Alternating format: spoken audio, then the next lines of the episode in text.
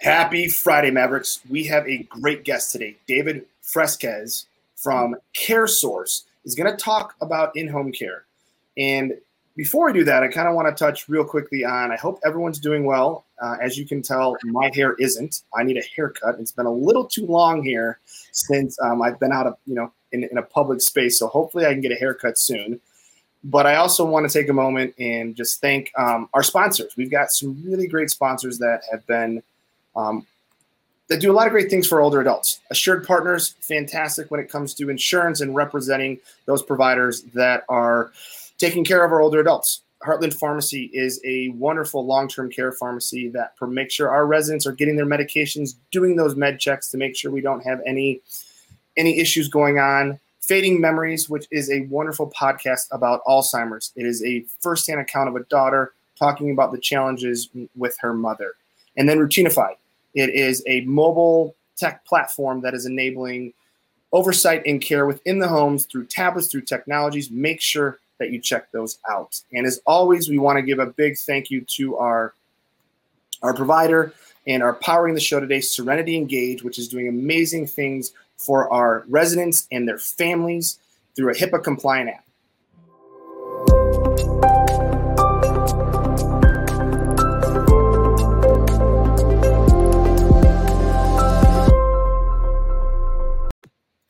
And with that, I'm going to turn it over to Catherine Wells, our Chief Inspiration Maverick, who's going to start diving in a little more with David and the great story that he has of how he came to be a leader in in home care. And as always, Catherine, it's your show.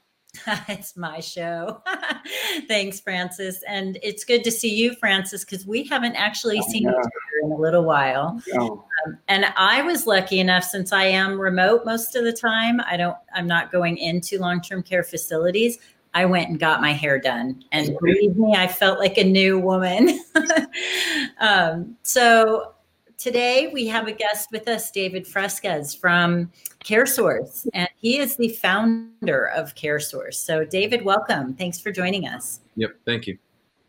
Yeah, and David reached out to us, I think, after seeing one of our shows and um, shared a little bit about his story. And I was just so impressed with that conversation, David. And I'm really excited to share your story and what you're doing there. Yeah. So, first of all, tell us, tell our audience where where you're coming from. What state are you in? Yep, so I'm in Santa Fe, New Mexico. All right. And how are things down there right now? They're great. I mean, everything just opened up a little bit more uh, gyms, restaurants. So, yeah, it's oh, not gyms. busy.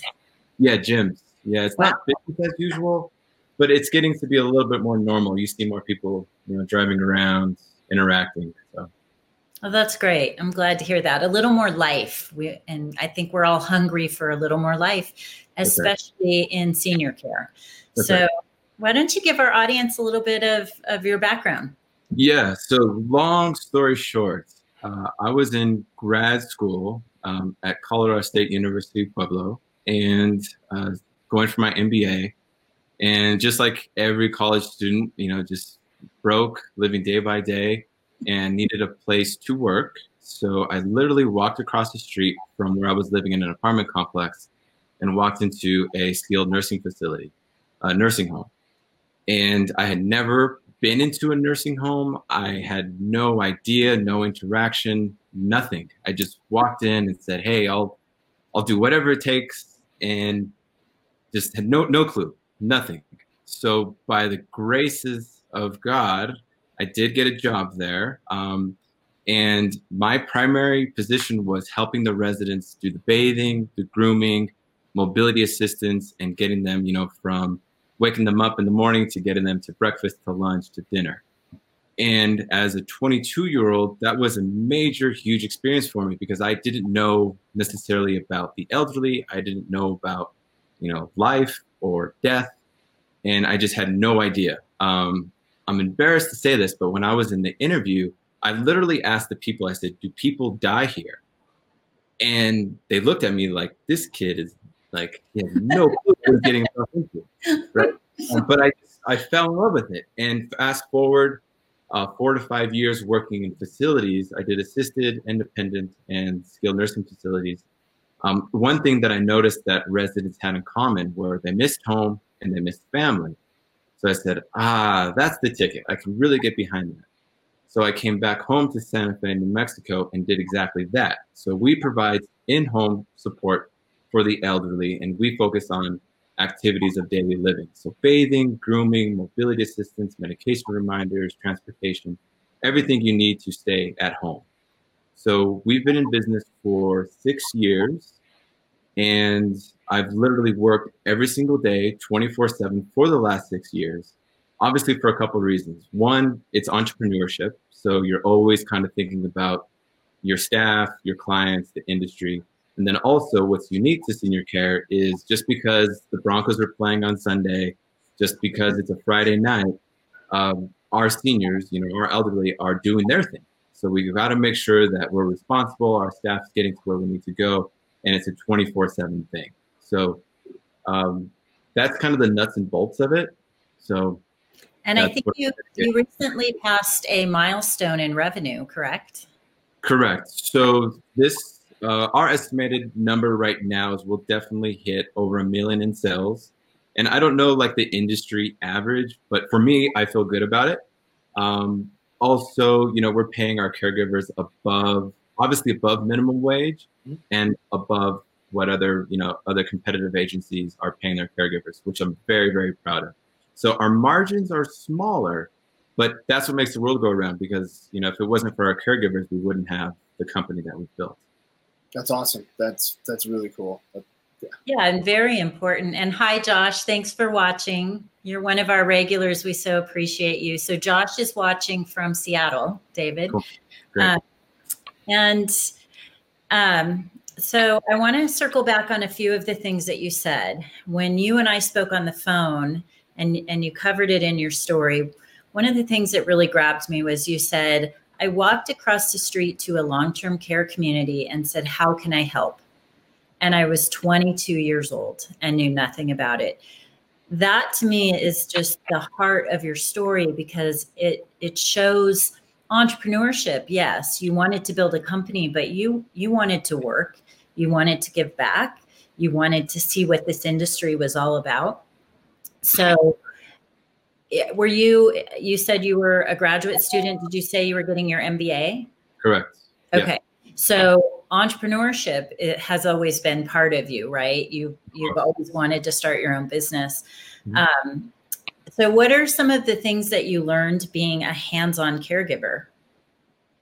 So, definitely, you know, a couple of things that come to mind is just patience, right? Got to be mm-hmm. very patient with our people. Um, and because most of our guys, you know, they're at the end of their life.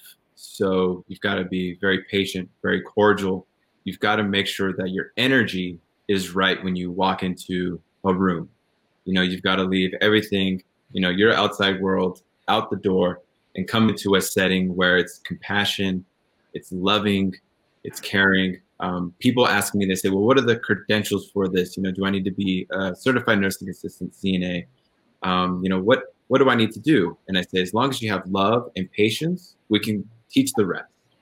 So those are the main you know primary focus things because obviously we're working with humans and we're working with humans when they're in a very vulnerable state and when they're usually 100% dependent upon us arriving on time and doing what we need to do throughout that visit so that they pass away with peace. And that's very very important stuff and and i would add to that so that they live with peace because Correct. yeah you're aiding them to live that's right. this chapter in their life and i think that's beautiful um, and i hope i know we have some new caregivers who some people who are new to the caregiving industry that watch mm-hmm. our show so i really hope that they they take that and the idea that uh, it's about having uh, the two the love and there was something else you said. Is love patience and caring. Patience. So um, being able to leave your problems and anything that's bugging you outside the door each time each and every time you walk in somebody's door that's, hard to do. Do you how do you train your staff to do that? Uh, so what i do is i it's not so much a training thing but i like to hire people who are experienced in that field already so you know i'm hiring from people who want to transition, kind of like I did, from a nursing home setting or an assisted living setting where you're working with 20 to 25 people into more of an intimate setting of working with a one-on-one. So that's kind of how I do the training process, you know. That makes sense. And so we should make that clear to our audience that um, there there's the settings where it's like apartment like or a skilled nursing community and then there's home care. And right. what david's business CareSource is is a home care business. So right. we should talk about what does home care mean? There is home care and there's home health. So can you describe the differences? Yeah exactly. So uh, typically and i'll just give you a scenario. So uh, let's say my grandmother fell she broke an arm she's off to the hospital right then the discharge planners are usually going to send her home uh, with a home health agency. So those are nurses, uh, skilled therapists like PT, occupational therapy. Um, that's considered home health. That's usually covered through Medicare and Medicaid.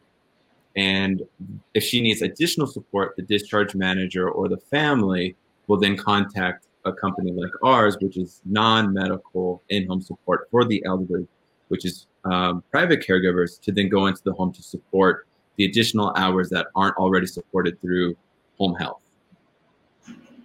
Right. So home care can be done in the home and it can also be done at communities. It's wherever right. it is, right?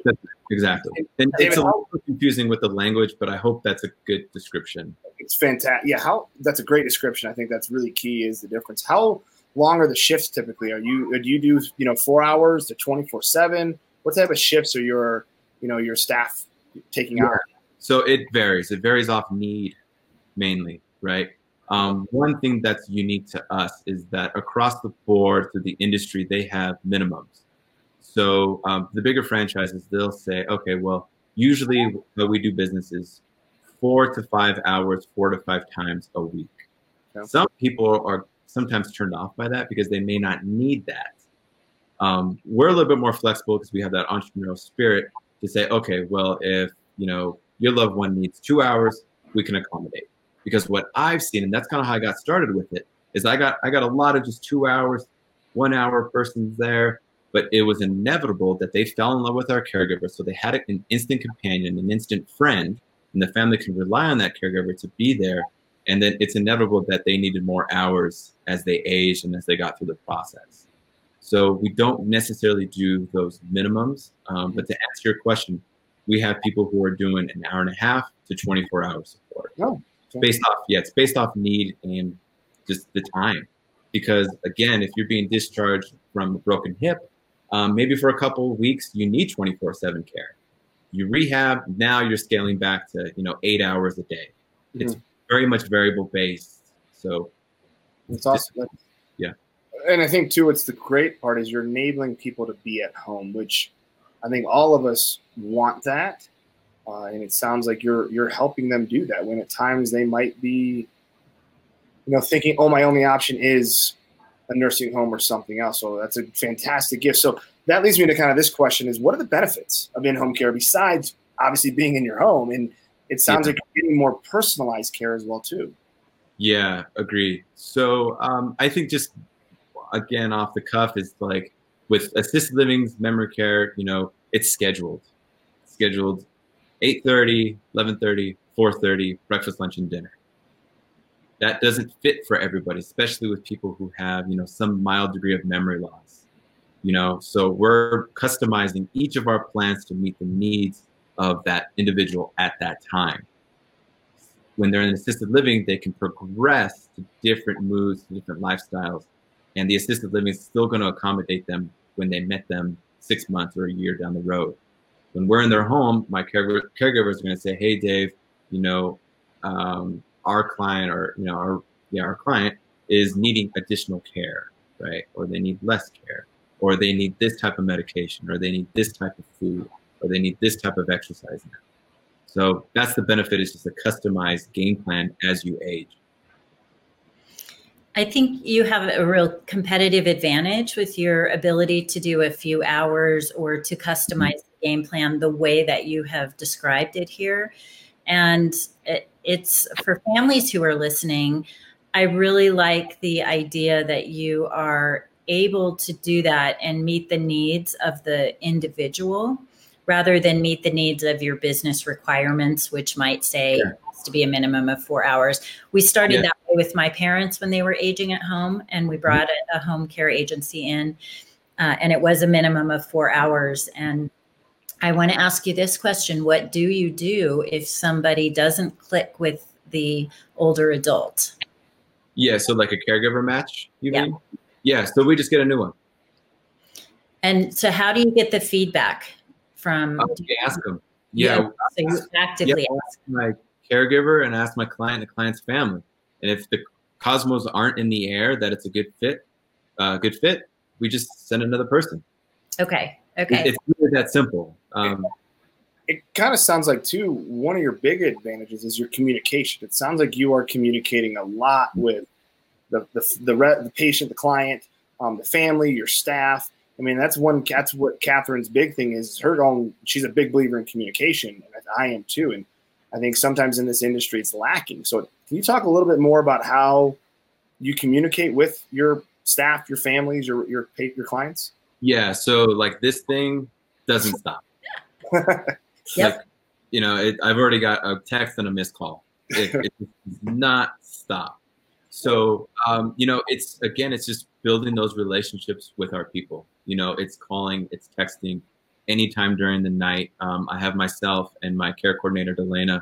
She's on top of it 24 7. Um, we've built a strategy where, you know, we have uh, Delana Monday through Friday overseeing the staff. We have our week, our weekend person in Ken. So you've basically got two people our families can call, or three, our families can call at any given time, which is our caregiver, which is our care coordinator, which is the owner. And again, we just do this 24 7. It doesn't stop. So, um, you know, one thing that we're looking on the business side is seeing how we can obviously scale the business. Um, but again, I'm very cautious of that because it can't get too big too fast. So, um, for the people who are listening who want to get into this field, um, and have that entrepreneurial spirit. One rule of thumb that I've used is I've done, and this is kind of a secret, is I've done no uh, marketing costs the whole six years.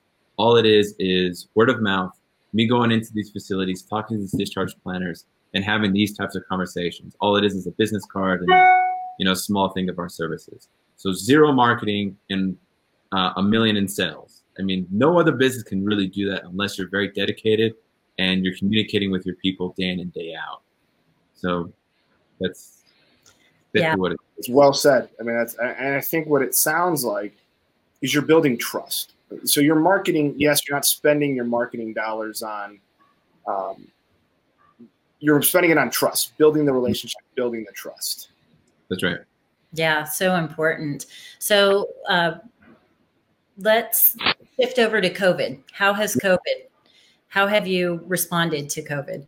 Yeah, so um, you know we've done the obvious things of you know making sure that our caregivers are you know washing their hands before, during, and after their services, right? Um, and we are technically emergency you know workers, so we need to continue with what we do every single day.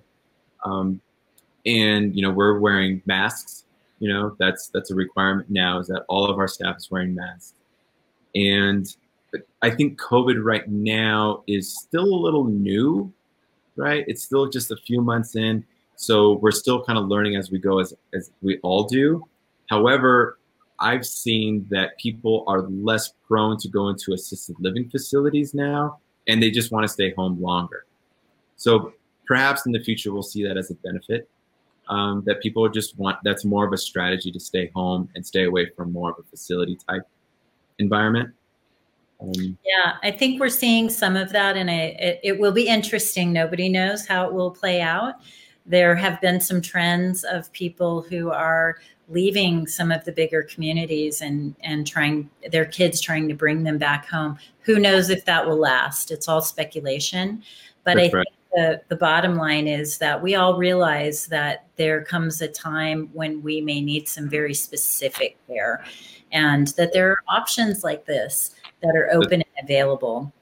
So I just have to commend you. You're a, a young, younger person, younger than me, so I can say that.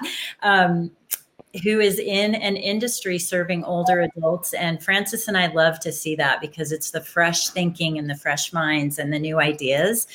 And right. you you really are. We like to bring innovators and mavericks on the show. And you really are, you exhibit both of those because you you just said, I want to start a business. I'm going to go learn about this industry. I'm going to dive in and I'm going to create something unique and special to me. And and in that creating something unique and special to your clients. That's so it. that's obviously the ultimate goal, right? So we'll we'll wrap up here with our final question that we always ask people. Mm-hmm. Standing one year from today, what do you hope we've learned from all of this and and bring forward with us? Yeah, so I think one really novel idea um, that this is going to be basically our next phase of potential business is uh, what's called an age-friendly community model. So what this means is that you know it's basically helping people of all ages stay in communities and neighborhoods that they love. That that's essentially it. And I think this model is trending. AARP has good models on age friendliness, and I think that with now with COVID, right, people are saying, okay, now we can do Zoom calls, now we can work from home, these types of things. So why can't we do in-home care support for our loved one? So I think from a year from now, these models that um, you know weren't so you know definite maybe 30, 40 years ago with home care because the nursing home model took force. Maybe in 2021, everybody's like, okay, yeah, like this makes a lot of sense having people stay at home in their neighborhoods, in the communities that they love. So I think that's what I hope we learn from a year from now. That's great. That's yeah. we've talked about that as well. It's really wonderful. Mm-hmm. Good. Well, David, uh, so if somebody wanted to get a hold of you and learn more about your business, how can they reach you?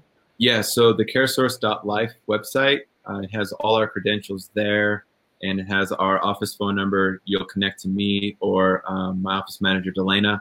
We'll exchange numbers and then we're off to the races. Just call or text anytime, email, we're on it. Well, we love what you're doing. Thank you so much for joining us today. We appreciate talking to you. And anyone out there in our audience, if you have questions, please reach out to David. It's a great, great thing, great service he's offering. Yes, thanks, David, for all you do, and especially the the fresh, creative perspective you're taking. I think it's we're at a very positive tipping point, is what I look at for our older adults right now, and now is the time to begin to reshape, reform an aging discussion about how we want to age. So I, I applaud what you're doing. Great. Thank you both. Thank you. Take care. You too.